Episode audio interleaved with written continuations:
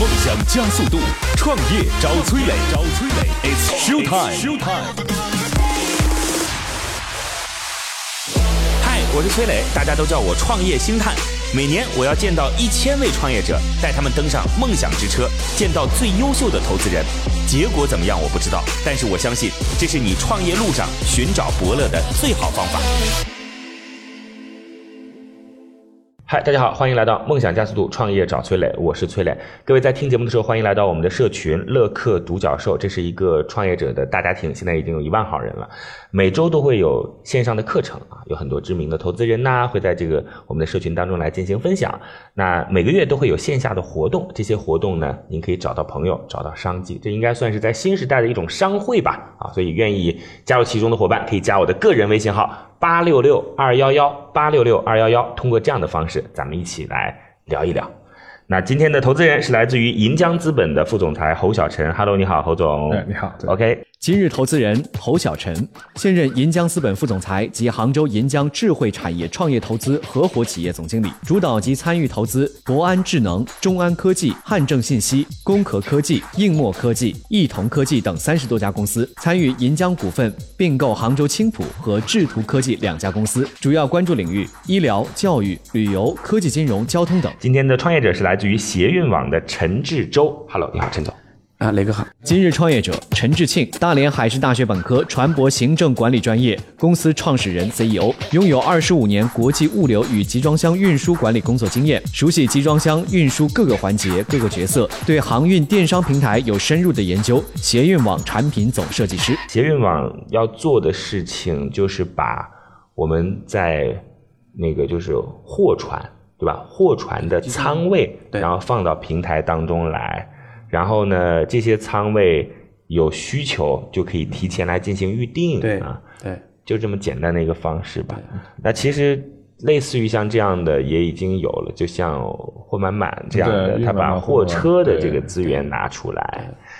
那这个携程是把酒店的房间资源拿出来，对。就是陈总，我我想问一下啊，你做这件事情已经好多年了，嗯，对，做了五年了。五年，对，五年的时间研发这个产品，就研发这个产品哦。但是到今天为止，产品还没有最终面向市场。嗯，准备呃三月份就开始面向市场了。开始 OK，然后陈总过去是在哪里工作的？我之前是在那个中国远洋啊，中远呃啊不，中国海运集装箱中国海运集装箱，它是个国企了，国企央企国企央企，它主要做什么的？就是做集装箱运输的啊。是它自己是有很多船嘛对，它是船东。OK 目前是在集装箱领域，它是排名第四。？OK，啊，然后在那个其他的，比如说散货邮轮，那都是排是基本上世界排第一的。OK，、啊所以你以前管理的就是谁可以来发货？呃，没有，我以我之前是最早是在国外外派了十年啊，中海比利时公司和中海印度公司都是总经理，嗯，然后后来回回到国，零九年回到国是在中海华南片区做副总，一直是负责就市场营销、制定运价政策，嗯。啊，去找到客户把我们的船填满啊 OK 啊，做这么一件事情。哎，那个时候是就是仓位多还是需求多？在一零年之前，那个航运它是一个航运时代啊。其实航运中中国加入 WTO 以后呢，对航运的那个影响是非常大的。嗯，从零二年开始，整个这就是严重一个供不应求的一个时代。OK 啊就是运力的供给赶赶不跟跟不上那个需求。所以那个时候就是。像你们的这种权力是很大的，也对就大家来争相找到你，希望能够把这个东西把仓位都运出去，拿运出去或者运进来，是吧？对对对对。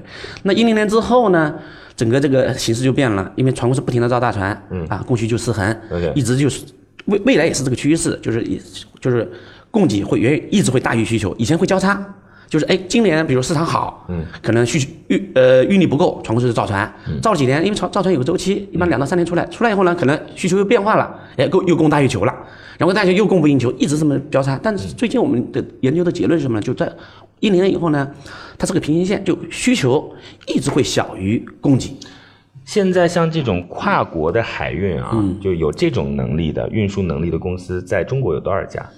其实就是一家，就一家。之前呢叫中国远洋啊对然后一个中中国海运是他们不是然后在一零一六年呢就合合并成合并了，这是中远海运，对。这是中国的一家，他们是既造船又做没有只做运输，只做运输不造船。造船是造船造船集团。的啊，对。是叫中国船舶还是什么的？对，中国船舶啊，对对都是这样的啊啊，，就是中国远洋和中国海运，就是其实就相当于我们那个铁路的货运一样。对对。OK，那其实，在全球范围内，集装箱承运人，像我们刚入行的时候，大概有四五十家，嗯，那么到今天为止，可能二十家左右了。那现在它就是一个合并的过程。们在中国有设就是分公司吗？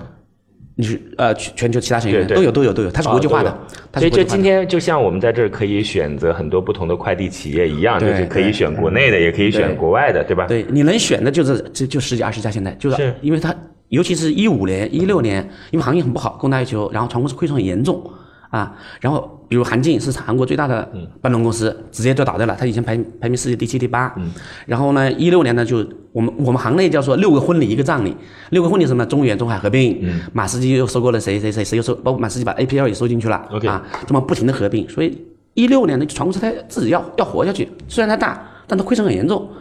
然后呢，就现在差不多就二十家左右，就真正的成员实际成员供给的大概只有二十家，目前，嗯，二十家，那大概有多少船呀？他们哦，船就很多了，整个的集装箱保有量应该是在几千万，仓位保有量，了解啊对，几千万的。那你现在一个仓位就相当于是一个集装箱吗？一个标准箱，一个标准箱对对标准箱大概是多大呀？它是一个标准箱的仓位，大概是长是六米，嗯，宽是两点三五米，高是两点四二米的样子，大概是那么一个一个一个一个一个一个范围，啊，差不多这就是一个仓位。一个仓位，对，货物就装在箱子里面，所以大家来订的时候都是订一个仓位一个一个仓位那那订半个仓位呢？不行，对，所以你去可以找那些就是算是就是呃物流公司物流公司帮他货拼到一块儿，对，那叫拼箱，拼箱对。啊，海运它其实分的，国际物流它其实分几块的，一块是我们讲这个不讲大众呃大大宗货或者散杂货运输的哈，只讲标准货标准这个国际运输的话，一个是集装箱整箱运输，一个是拼箱运输，就你货量不够找那种货代货代公司去拼起来。陆地物流当中，我们把它称为零担物流、整车物流，对对对？然后还有就是空运，然后就快递、小包、电商，这就是国际物流，一共就是这些涵那盖这些。所以这个船呐、就是这些船公司啊，它是跟物流公司合作的呢，还是跟就是实际上要运货的这些企业合作的？对，这就是这个航运这个比较或者国际物流里面存在的，就跟国内它不太一样的一个区别是什么呢？不管我刚才说了，不是有这个国际物流分在这么多这么多种类嘛？但它的模式基本上都是一致的。它模式是什么模式呢？比如我们以船为船公司为例哈，它其实有三个交易市场：货主跟货代。就是说物流公司、国际什么什么国际货代公司啊、国际物流公司啊，或者现在名字改的高大一点的叫供应链管理公司啊，都是叫货代。货主跟货代之间呢是有一个巨大的交易市场，就货主一般不跟直接船公司去订仓，嗯，货代呢跟船公司之间有一个交易市场，嗯，啊，这是交易了一次，就比如我们讲同一个仓位 OK 这已经交易了两次，其实呢是交易了三次，还有一次是什么呢？这就是行业那个特征的，就小货代会定给庄家我们庄家就叫其实叫一级货代，嗯，就叫一级批发商的样子，了解。那么一个船公司呢，基本上比如说一条航线上它会有三到五个，有的可能最多十个八个呀，他们一级批发商。所以呢，其实一个仓位在运输的过程中呢，其实交易了三次，就货主跟货代交易一次，二级货代呢跟一级货代交易一次，然后一级货代跟船公司交易一次。OK，理解啊大概是这么个但是流程。是这样子啊，就是每一个角色其实都有自己的服务，它并不是说是只是赚了差价。它一定是有服务，它把不同的品类要整合在一块儿呀。因为船公司如果对接这种资源，就会实在是太纷繁复杂了嘛。对其实通过他们的这种服务，也把就是有些相同的类目啊、时间呀、都给它进行了规整。对，是确实是吧？它也并不是说没有服务输出。那你的这个产品未来就是想让船公司和就是货主直接联系吗？不是嗯，我们现在这个交易规则是一个什么什么问题呢？就是我们集装箱这这么多年了，就是整个集装箱国际集装箱都是这个都是这个问存在一个很严重的问题，就是我们现在这个仓位交易啊，只有计期交易，就是就是计期交易，没有远期。嗯，计期交易什么概念呢？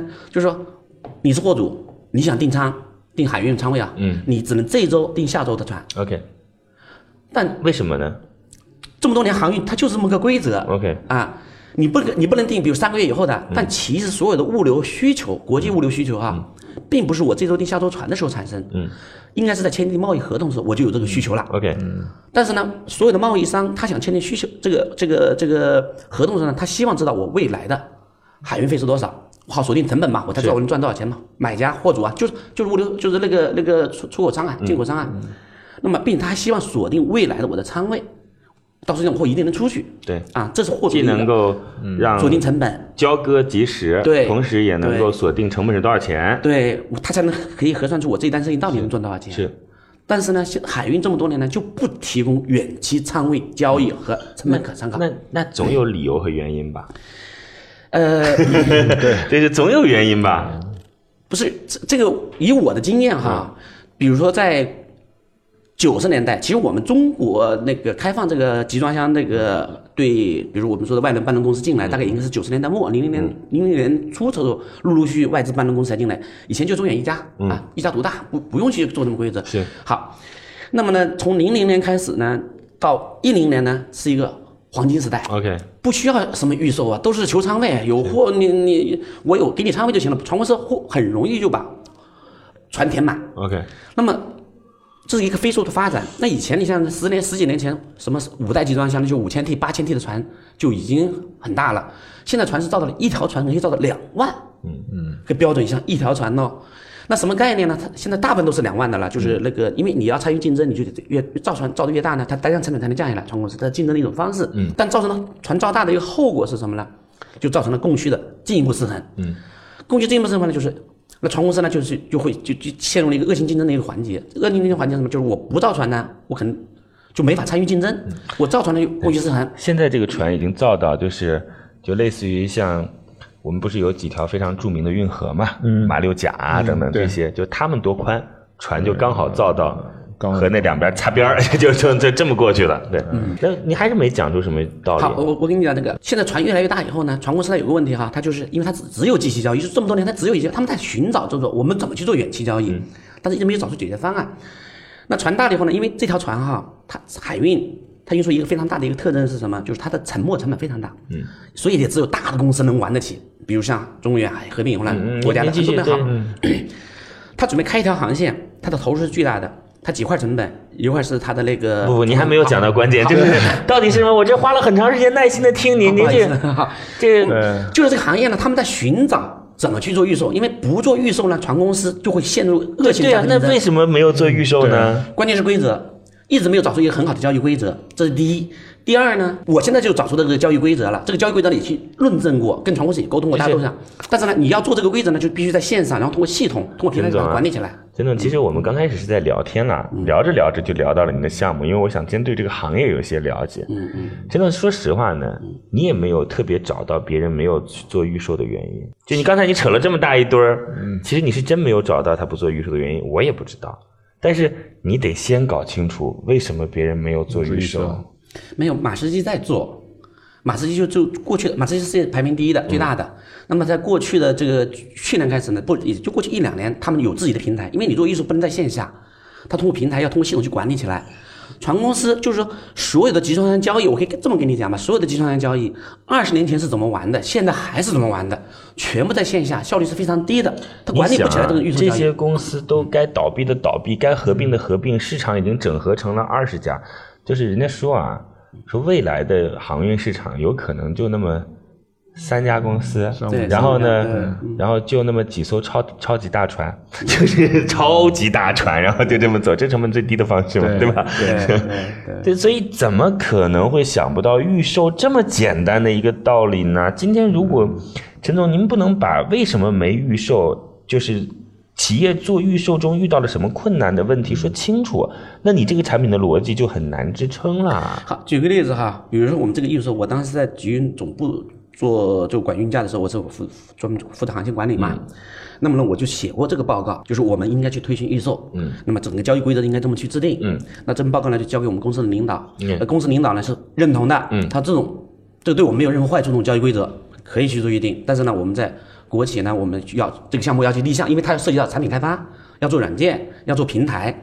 要去做立项，然后要审批，然后那那你的意思就是说，是因为体制的原因，最终导致没有做？对，那国外还有这么多企业呢？嗯，对啊也是因为体制的原因吗？资本主义社会是吧？以利润来作为自己最重要的目标，对他们也是因为体制的原因吗？不可能嘛！其实这个交易规则怎么制定？他们一直没马斯基他们在做，没有找到好的规则。你指的交易规则是指什么？就是我们这个预定呢，他们是希望什么呢？就是未来的仓位。其实它因为它很复杂，这个集装箱仓位啊，它要标准化，首先要把它标准化才能放到放到平台上，才能去进行销售，知道吧？我们传传统的集装箱交易啊，以前全部在线下的。哎，你提前一个星期定是什么价格？那和提前一个月定是什么价格？什么区别呢？它可能会有一些不一样。在一个因为现在货主问船公司说，哎，一个月以后或两个月以后什么价钱，没人给他报价。它的价格是浮动的吗？对，价格是浮动的，随行就市的。现即期交易就是就是一个没有价格、没有标准的。海运跟机票不一样，我们有个标准打几折，它这是没有标准的。嗯，每周定价，我们做我们以前做船都就是每周定价钱。OK 每周定价钱我们是基于市场判断，问底下口岸，哎，现在别人家什么它的？波动幅度会会在多大？我一零年回来的时候，以华南为例，深圳去迪拜，一个四十的柜子，四十比那个标准箱是两个标准箱那么那么那么大的一个空间，可以装到五十几立方，二十多吨的货。那我零九年回来的时候呢，就说浮动是多大就行了。这个我们我批的最低的运价是九百二十五，四月初呃，我四月底的时候，我当时跟底下交代说，我希望两个月之内把运价推到三千块钱去。然后我们从两个月时间，我们真的把运价就涨到了两千七到三千。嗯，但从两千到三千又跌回到九百块钱呢，也是用了两个月时间。那就是陈总，那你现在怎么解决这个问题呢？大家就是根据市场需求，因为就这么多人玩家嘛，对吧？对就根据市场需求，当需求大的时候，我们集体涨价，对吧？当需求低的时候，我们就反正大家都降低一下。对对，现在情况是什么呢？现在就是需求一直是不大，它会分淡旺季。对，那对，那那你怎么来去帮助他们做这个过去都一直解决不了的定价问题呢？嗯现在的现在的问题是在哪里嘛？因为供大于求嘛，所以呢，又又是两万体的船，这个仓位呢又不能库存，跟机票一样，你没卖掉一分钱都不值，但你的成本是固定了的。不，您就跟我们讲说，您这个咱们不要在前面多多好多这么多前缀了，好不好，陈总？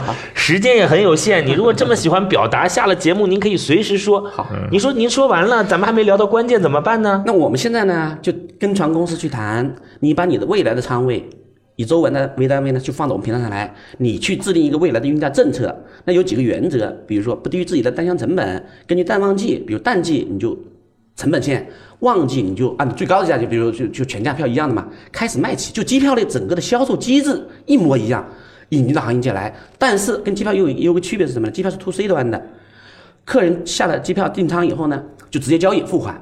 我们这边呢，其实不是交易，他只是去通过我们平台去签那个合约。买家你可以平台上看到，哎，比如五月份的，你可以看到了价格啦，也看到了有仓位了，你就下个订单，不是下个下个一一个预定合约。比如我定一个 T，定十个 T，你就定在那个地方。那么我们就会签一个三方协议。那船公司呢就承诺，第一，我绝对保证你仓位；第二呢，那个价钱呢，并不是你跟我的交易价格，是我跟你签了约。现货到底该什么价钱呢？按照市场随行就市，但是这是你最高的封顶价格。言下之意什么呢？我跟你买家签个约，涨了我不涨你的，跌了我按市场来给你进行成交。那么这对买家呢是有巨大的吸引力。那如果签了约，他为什么还要跌？对方的需求都已经决定了，说我肯定会在这个时候来购买你的这个仓位。不是船公司要是你涨了我是不让，你开你开心吗？但如果跌了，我也不跌你的，不是，你就不愿意去跟我签这个约，因为航运跌的机会是远远大过涨的机会，你就不会去就没有交易。但是对船公司来说呢，对于买家的痛点是什么？他需要锁定仓位和锁定成本，这是买家痛点。卖家的痛点是什么？船公司痛点呢是希望提前把货量给锁定住。那么我们通过这种交易规则呢，就完全解决双方这个痛点。所以我们知道这里面有巨大的交易机会。我们聊着聊着就聊到项目本身了，再聊点跟他生活相关的吧。陈总在这个事儿上折腾了五年时间啊，花了一千多万。嗯，你和你的合伙人一起干的，对对对，一人出六百万，主要以前主要是他们出的啊，那你自己出了多少？我自己出了大概有两三百万吧啊，那还可以啊。那是谁出了一千万呢？没有几个朋友嘛，几个朋友他们算是你的投资人吗？也算不上啊，对。那是什么？朋友就和有的，比如邻居啊，还有好朋友嘛，他们就也算吧，也算是投资人嘛。他们也算是入股的还是算借股？入股的，入股的啊，入股。对对，那现在压力也很大了。是是，嗯，这大家的过去和睦关系还在吗？呃，还是有些问题啊。当时五年时间没有把产品做出来，其实是存在着很大团队内部的问题的。对对，有些问题，嗯，陈总现在从国企当中一个很炙手可热的岗位，然后毅然决然的决定创业，呃，我其实会很有很大的一个担心啊，就是你想满足的这个市场痛点，应该是行业当中的参与者都很清楚的知道的。嗯，它本身不存在任何技术问题，就不是说，因为它本来是个 B to B 的交易，其实在 Web 时代就可以解决它，不是说就连移动互联网这波都不需要。对。对。就这么长时间到今天为止，没有人来解决这个问题的原因，必然不是说别人没发现，也必然不是说别人不能干，因为您今天也不是说从这个我们中国叫中远航是吧？啊，对对出来的最高层出来说我手中有这样的资源，也并不是，不管是在资源上、技术上、资金上，您都不算是最顶尖的。我相信在这之前一定有人也想过或者尝试过这样的事，这是一个普通的推测嘛。对，嗯。但是但预售没有，杭交所在对我我尝试。要知道，对就说是我们要知道，就包括我侯小晨肯定也跟我是同样的想法嘛。嗯，就是您不是最顶级的资源，对。那为什么那些最顶级的资源的人没有做？嗯，这是我们，那你花了这么多钱，嗯，然后现在产品三月份，对，怎么现在运营准备运营营了，对对，我还是心里觉得很很忐忑吧，真是觉得很忐忑。真的，我可以跟您说一件开诚布公的事实吗？嗯，可以啊，嗯就类似于像现在这样的模式化的东西啊，就是靠信息的差来去做了一个产品。虽然说垂直的这个行业，嗯嗯，那还是还是相对来说，就是它就锁定在一个范围当中啊。但但是这种逻辑可能很难，除非你已经有很大的体量了，你已经通过自己的运营在行业当中树立壁垒了。对。就今天才是一个开始的项目，我个人觉得是非常非常难的，因为它本身不具备任何壁垒，它就是你对于行业中的理解。对。对。对，我我因为今天对行业不理解，如果我也是这个行业当中十几年的从业者，可能我会告诉你，我也会说为什么没有。嗯，小郑，我刚才说的你你你认同吗？我认可，并且是，呃，包括是比方说像现在货运帮或者是像分众传媒之类的，它为什么能够做？嗯，就是说为为什么能够做起来？它的资源方都是集，就是都是在小 B 端，嗯，不是形成有几个垄断的这边。那么你现在前面是呃，陈总这么说，已经是相对来说，我船公司是较为垄断，总共就二，总共就二十家，全世界啊对全世界对对全世，界总共就二十家。那么你的议价能力到底是在哪里？他们会不会就是说，他们会不会重新制定一个政策，啪就把那个就就就打，你的风险性会非常的高，你完全依赖于他们。二十家也就意味着一个会议室可以凑一块儿，对吧？对 是啊，我们总公司经常在一起开会，我们就十十十家船公司，我们下周统一涨个价钱，我们就会把价钱就涨起来了。对，所以我们会经常开这种会去涨价以前。所以呢，就是这里这里不是说是信息非常混乱，然后需要互联网的方式去协调。它其实是个交易规则，新的可以预售了。就是这种规则呢，船公司一定会接受的，将来也会去做这件事。我们相信很快就会做。我们并不，我们并不是说船公司啊，我做这么一个预售平台，你自己可以不去做。我们希望他去做，但你只是你代表你自己，就像东方有东方航空自己的订单平台，但并不影响携程它作为一个公共的第三方平台去帮他去做预售销售。我们给船公司来说，我是给你提供一个，我帮你做营销，相当于就像携程帮航空公司去提前锁定货量，了解。干这件事情。对，哎呀，您可能得暂时离开一下，好，好不好？现在，创业者已经离开谈判现场，只剩下投资人与崔磊，卸下所有的含蓄，他们会对创业者给出怎样的评价呢？来，创业者暂时离开。今天投资人是来自于银江资本的副总侯小晨。侯总就是我很同意您刚才讲的啊，第一个就是他要整合的信息没有那么的杂乱无章对，啊，是而且对方是很强势的，你是不具备议价能力的。是的，嗯，第二个呢是这件事情逻辑非常简单，对技术并不需要支撑，对，并且需但是它需要很大的资源。是的啊，也是一个资源驱动性的一个项目。然后，所以说我不是很能理解他为什么花五年的时间才把产品给做出来。第三个呢，就是其实创业者现在属于一个状态不是最好的时候，是的，对吧？对，他这个钱虽然是别人的股权投资，但是其实背负了很多的压力对。对对，嗯如果要收回这些钱来，就投资机构有的时候会有担心吧，应该会有担呃，心。非常有担心。其实，呃，不要把投资机构看成是一个会雪中送炭的这样子的一个人或者是机构。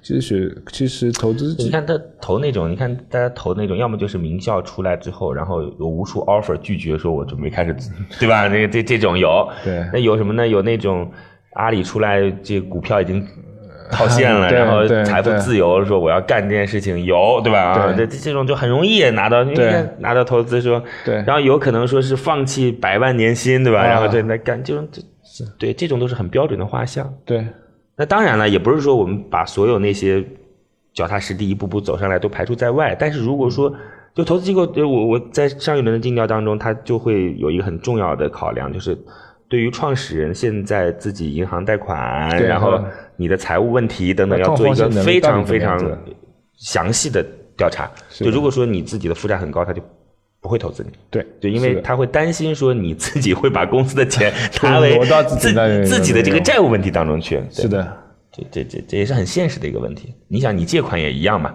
如果你是借钱，别人说要还你，你一听他已经外面借了很多钱，你也不会再借了，是的，对吧？是的，在风险能力上，我们这这几点都很麻烦。嗯，这这个怎么办呢？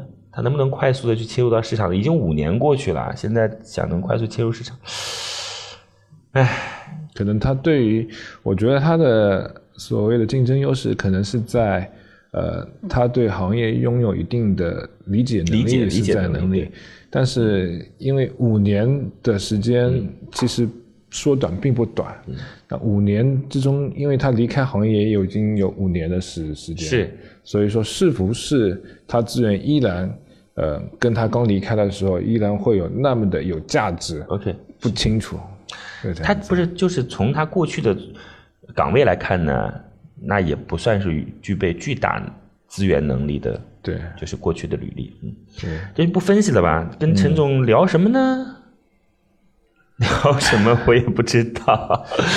我们叫他重新回来吧。我的个人微信号八六六二幺幺八六六二幺幺。通过这样的方式呢，我们可以一起聊聊跟创业有关的问题，咱们互通有无，好吧？我尽可能的来解决您的疑惑。来，我们有请创业者重新回来。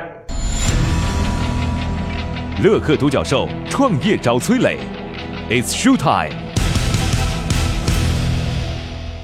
好，创业者重新回来。今天投资人是来自于银江资本的副总裁侯小晨，今天创业者是来自于协运网的陈志庆。协运网呢，就是在货船这个领域当中，全世界现在就总共大概只有二十多家这个船运公司，他们手中有大量的这个货运的传播，然后这个货运传播其实运载的都是一个一个的集装集装箱。那所谓的货运能力其实就是多少个集装箱。啊？那这些集装箱过去都是通过船运公司和一级代理、二级代理，然后再和货主之间来进行这样的交易。嗯，而且有一个很重要的问题就是，只能定下一周的，对。十天之后的，一周之后的，对，一周之后的，对。但是你想定一个月之后或者半年之后，那是不可能的。对对所以呢，协运网就想解决这个问题，倒不是说要把中间的这个代理商全部都给它去掉而是希望能够给这些代理商们一个可以提前预定的可能性。对那你就需要把仓位放上来了，然后就需要大家做一个很详细的这种就数据规划，对吧？啊，对对那这种方式呢，既有利于船运公司他们自己能够提升自己的效率，对吧？对。然后做好安排，同时呢，也可以让货主方能够提前知道自己的成本和是否能够如期交割。对啊，大概这就是协运网做的东西。呃，但是现在这个项目还没开始运营，但是已经花了一千多万了。对啊对，侯总，你的问题有吗？我的问题就你也不用勉强自己啊，就是你有就有，没有就没没关系啊。对对，我的问题其实还是前面就跟你私下有过交流嘛，我就觉得，呃，你花五年的时间才刚刚把产品做了出来，那我觉得其实这个就是一个很大的一个问题在这里面。另外的话，还是鉴于你刚才呃提到了目前在股东结构里面，包括在资金压力方面，那我觉得你的状态可能从我的从投资者的角度来说，你抗风险的能力相对来说会比较弱。我我我问一下啊，我问一下，接下来嗯，开始做运营了，对。就需要把船公司的仓位放上来，对。而且跟他们去商量一套他们认可的定价体制。对。我们刚才已经聊过了，对。这件事儿你心里有谱吗？有，那为什么一直没有做？因为没有这种平台，也没有后面，因为它不不仅仅下个订单，你还到了现货，你要给它制制定现货政策，然后进行交易。而这个订仓的过程呢，船公司一家，但是买家是成千，就很多很多货代，也不是说只有一级代理能跟船公司订，而我我知道且也能订，对，需要管理那起来。之前为什么一直都没有把这件事儿最终做成？是因为产品的问题吗？，对产品的问题，没有人做出这个产品，确实是没有。这个产品没有那么复杂呀。没有，关键是你要有这种想法、这种理念，没人去想过去啊。预售我们可以这么去制定规则，这么去进行交易。你的意思是，这个想法也是你去年才最终谈下来，然后按照这种方式再去做产品，是吗？因为这个产品我是研究了很多年，怎么去思考，但你要把它优化，你要把它进行标准化，能放在线上。所以我们在这一方面花了很多时间去做一个产品你要管理起来，从头管到尾。那其实我们花的时间最多的是我们做了买家就货代这一端的，我们做了一整套他们的 SaaS 软件啊。然后呢，这其这是我们一个附带产品。其实我们协广其实三个产品，第一个呢就是我们给传统物流企业提供一个互联网加物流的 O2O 整体解决方案。OK 就包括我给货代提供一套 SaaS 软件，给你建自己的网站，你的客户端，把你以前线下所有业务呢搬到线上来，这是我们其中一个产品。OK 那这个产品本身我们并不是想拿去卖的，我们其实想做壁垒，就是你用了我们这套系统以后呢，你就不别人在做同样平台呢，你就不会离开。是啊，那我们其实花时间做事在这一块是花了大量的时间，这块本身产品是有价值的。那这个产品呢也是就做好嘛，现在就找几个试用户在用。那这个呢，我们之前呢也跟一些货代去调研了，那么他们对这是有很强的需求的啊。那我们营销成本又，我们卖的成本又很低，几乎就就收个服务费就行了，几千块钱，嗯，关键你是要用。那么呢，这是我们第一个产品。第二个呢，我们还有这些我们平台同时还解决一个什么呢？就是优质的物流资源一个整合。比如你依依赖啊，依赖海运有依赖，平箱、空运都有，你们都可以到我们平闲鱼网上平台上来把把你们价钱放上来，便于买家小中小货的呢，很很便捷的能找到这些优势的资源。那这些本身我们也都是不收费。那么我们相希望将来就就平台建立起来了以后呢，那么就如果能够在线上进行交易的话呢，我们就会给中小货代呢提供一些融资服务啊，这是我们后面也这个产品也做出来的。其实我们其实做了三个产品，然后最终我想做的就是我刚才讲的这个故事是预售啊，船公司你上来把仓位放上来，我提前去帮你把货锁定住，船公司是有需求的啊，那货主呢提前锁定仓位和成本也有需求。前三步也都没做成呢。我们现在就在做营销，就开推这个啊，包括这次来到上海也是在做营销。那我们跟庄家谈呢，都是都不都愿意把把价钱放上来。那小货代呢，我们也把这个提供这种 O2O 这种解决方案给到他们了。他们所以我刚才其实听了听啊，你你的那套 SaaS 其实收的是很低的费用，现在为止还没有向市场进行全面的推广没，有全面的在在在试用，所以这件事情上也是赚不了钱的。对短期内都是赚不了钱。对那你现在除了融资之外，没有其他方式，对对，也就意味着如果拿不到这笔钱，接下来还是不能如期的进行。呃，我们自己会再坚持，比如半年啊，如果拿不到这笔钱，那我们就把成本降下来了，因为我们整个产品开发完成了嘛。OK，啊，那么后面就是就做就做营销，组建销售团队。其实我们的现在我们要不要那么多，我们也不是通过补贴的方式了，因为模式改了的。我们现在其实要要的钱不多，就要一笔钱过来，就去做营销，去做一下推广。我这样子啊，就是我建议你其实可以跟行业当中的一些实际在做这个产业的巨头，嗯，可以聊聊看，听听他们的建议。对对，呃，现在要多少钱？我们目前就在一千五百万人民币，主要是建营销团队。我我我这样啊，我觉得可能对于侯小晨和银江来讲，可能在目前这个阶段不太可能，不太对。不太可能。对，另另外，我认为你现在从目前这一个产产品刚刚建出来，因为我不会去管你前面五年的一些情况，对，然后就目前你企业的一个情况，就叫一千五百万，我对我对我所认为来说太多了。凡事都有可能。对既然都已经坚持这么长时间了，对再去多尝试一下对呀。，我们是。然后对去尝试一下，我们刚才讲了，其实有一些相对来讲投的比较泛领域的机构，我认为就不要接触了，嗯，因为他们对这个行业本身并不懂，对对就他们理解没那么深刻，对对我觉得您只有去找对这个行业理解相当深刻的人，看到你的产品就能尖叫和惊呼的，对对才能有可能投你。对是的对对，这个太专业了，这个好吗对对好的，谢谢，非常感谢，也谢谢谢谢也感谢您今天到这儿来给我们介绍了很多跟航运相关的知识。好，谢谢，好吗？好非常谢谢各位在听节目的时候，欢迎来到乐客独角兽的创业社群。呃，我们真的向每一位创业者致敬，因为我们所看到站在台上的成功背后，一定有无数个像我们今天碰到的，就是陈志庆陈总这样的，就是心酸、无奈、煎熬，但是执着才能够去度过这一切。我不想说太多感性的东西，嗯，希望在前行的过程当中，不断的来进行自我优化吧，好吧？好好，我的个人微信号八六六二幺幺八六六二幺幺，创业者汇聚到一块儿是相当有力量和价值的。我们帮您对接投资人，帮你联系上下游的业务关系，然后在全国各个地都有组织，你都能找到自己的朋友和友商。八六六二幺幺八六六二幺幺，来加入到乐客独角兽的社群，一起成长吧。再见。感谢润湾孵化器为梦想助力。每个清晨，无论你是在拥挤的地铁，还是在汽车的车厢，还是在汽车的车厢？戴上耳机，打开音响，你就站在了创业投资的最前沿。创业投资的最前沿。每个夜晚，无论你在公司还是家中，打开微信，你都可以和来自全国的一万名创业者，在乐客独角兽社群里共同学习成长。各位听众朋友，大家好。每个周末，无论你在钱江两岸还是在珠江三角，走出家门。你就可以参与到乐客独角兽会员当地线下聚会交流。那么今天，呃，我跟大家分享的乐客独角兽三年时间，帮助一万名创业者在孤独的创业之路上勇往直前。乐客独角兽聚焦投资百课时干货分享，思考有理有据，要合作不空谈，要合作不空谈。乐客独角兽汇聚最优秀的创业者。乐客独角兽汇聚最优秀的创业者。加入乐客，拯救你的创业人生。我是李阳，我是创丰资本的郭珊。庐山资本德同乐客独角兽，每个梦想都值得尊重。